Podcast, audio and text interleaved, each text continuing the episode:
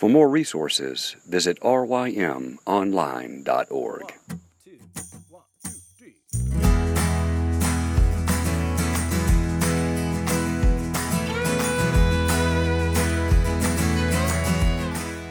The Local Youth Worker is a daily podcast that's centered on five questions each week.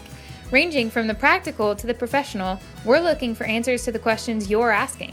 Whether you're in full time, part time, or even volunteer youth ministry, this podcast is for you.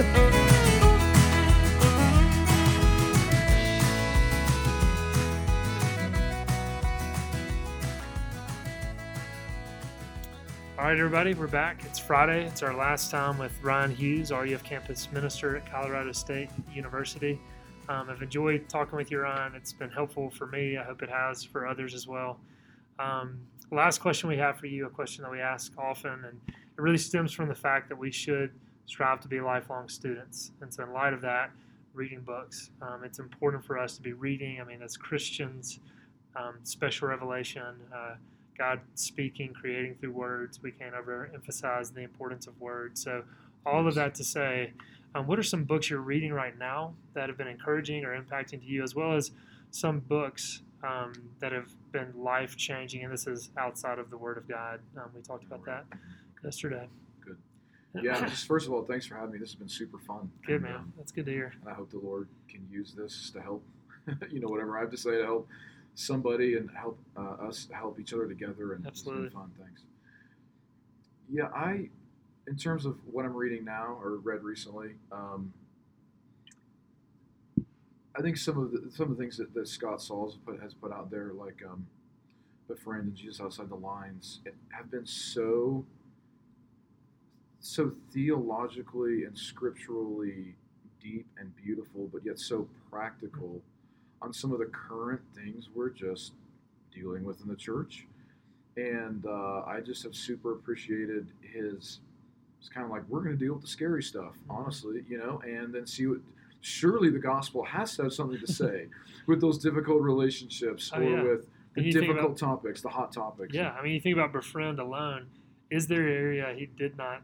I know. you know, go It's- after. It's like he, he, he covered so much ground in that book. It's overwhelming. I Yeah. actually had to read that book just by like I'm kind of interested in this one this week. You Yeah, know, it's kind of like the Proverbs where yeah, it's it's, exactly. um, but super helpful in that way. I've actually been reading a lot. You know, our other podcasts about kind of soul care and the burning out. You know, things, the books we mentioned last time. You know, resilient ministry, and I, I'm I'm trying to by the Lilly Foundation, some of those authors, like people are pouring so much money and time into trying to help us pastors survive. So I'm reading a lot of those books Yeah. currently. I think some of it too. I've now been in the ministry kind of for long enough that that's becoming an issue, and like I can see, like if I'm not growing, taking care of, like I will burn out. Like I Oh, can yeah. see it. I can see it Absolutely. happening next week. Honestly, if I'm not careful. So I've been intentional uh, to read those kind of things. Um, I've also been doing just a little bit of kind of re-envisioning um, a ministry and my values and what I care about. And by that I mean actually doing those awful personality profile things and work profiles that Yeah. to like try and figure out now in my late 30s. Here's the reality: I am who I am, and I better deal with that. Mm. so I've been asking for help and, in just kind of coming to grips with who I am, how I do ministry, and how I can just be who I am and do ministry out of my, my core strengths and maybe even not burn out because I'm Mm. not doing things that are outside of, I'm not trying to be somebody else in ministry or be one of my idols. And of course, I mean, I had to mention like Eugene Peterson, I think above all, in terms of just a life of a pastor, he, Eugene Peterson, uh, Peterson has saved my bacon Mm. in ministry. I have read, you know, Contemplative Pastor and uh, um, Under the Unpredictable Plant, I don't know, several times, and his other things. Which one would kind of be if you had to say one uh, of, of his? I mean, that could be kind of hard, but is there one that you kind of find yourself going back to, or at least some truths from it that you just continue to reflect upon? Well, I just reread again Under the Unpredictable Plant, so I would say that one because I just reread it, and then I like underlined everything. Um, but I mean, I just I think his his thing about knowing, bigger than that, but like knowing God in the mundane and in the moment, being aware of what's going on around you, Hmm. not trying to be the mega church pastor, the fancy, you know, God. I, you know, I mean, that book is written a long time ago, and like, there's even more of that with like live streaming of everything, right? And so, going on now, and man, what a temptation! And just to try and be that guy, and Eugene Peterson is like, please don't be that guy. Be a pastor, Hmm. and walk with people. Be a shepherd. Be and notice where God's at work in the moment, in the mundane, because we're all looking for this glory. We, we, we want to be glorified. We want our names to be remembered, and we don't want to deal with the hard people. We don't want the awkward situations. We don't want ministry to be exhausting. Eugene Peterson is like, sorry, you know, that's where God's at work in them, and has at work uh, where He's at work in you. Mm. So quit complaining to Him about the heat Mm-hmm. and the heart, you know. And so anyway, that's that's been encouraging uh, to me. But That's yeah. good. Next year, I would say the contemplative pastor when I reread that again next year. So, Yeah, that, that's good to hear that. His name continues to come out. I know oh really? For, for well, eh, I mean, just over the past, I don't know, it seems like five years or so, I continue to hear his name, and he was kind of mocked initially when you know the message was was written, and he was just kind of right. a caricature, I guess. And now it's just you hear so many pastors reference his his other works and how helpful they've they've been. So, so that's good. Any, any others that are that are older that have kind of been life changing to you? Um, not necessarily in ministry, prior to ministry. Um, any others you want to add to that? oh man, you know the truth. I didn't read much before in the ministry. I really didn't. me either. I just I um, you know a few a few devotionals, and um, I I tried to read some of that Puritan stuff because that was like really cool when I was in high school, and I picked up cool that stuff. school? Yeah, Wow. well, in my church, in my con- I don't know. Puritan and- paperbacks is that kind of Well, no, like the like the original stuff, Oh, wow. and I can't say early on. Um, the reason is because one of my pastors, when I was in high school, an awesome guy, uh, Kris Lundgaard, who Oh, who has written a few, Yeah, books, the like Enemy Within. Glass, Enemy Within. oh yeah The Enemy Within was an early formative thing.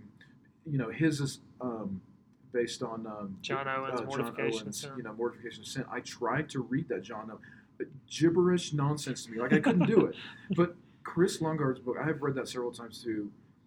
Since that's an excellent book that came out in high school, and he was my pastor. We read that. I remember just like I mean, the light came aha moments in high school and college from that book. So I really appreciate his distilling down those old, really old dead people that I just can't read because Yeah. I'm not smart enough.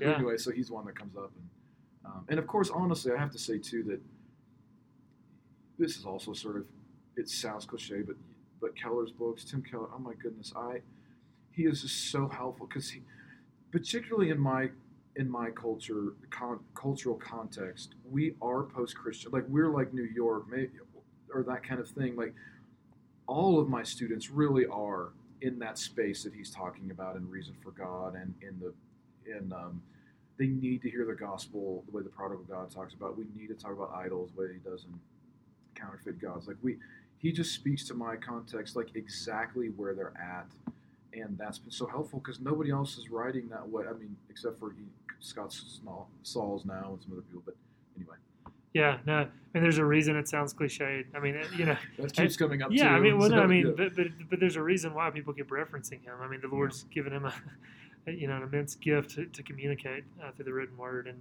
and preaching he's pretty good at that too he's, I guess he's okay. um, so yeah, well, Ryan, this has been really helpful again. Thanks for taking the time out and being on the podcast. Absolutely, it was fun. Thanks. Thanks so much for tuning in this week to the local youth worker. As always, we hope you've been encouraged and equipped in your call as youth workers. If you take time to rate this podcast on iTunes, that would greatly help us. As always, we want to thank Joe Deegan for providing the music and encourage you to go out and purchase his newest CD, Cover and Title Page, which you can find at iTunes. See you guys next week. Have a great weekend.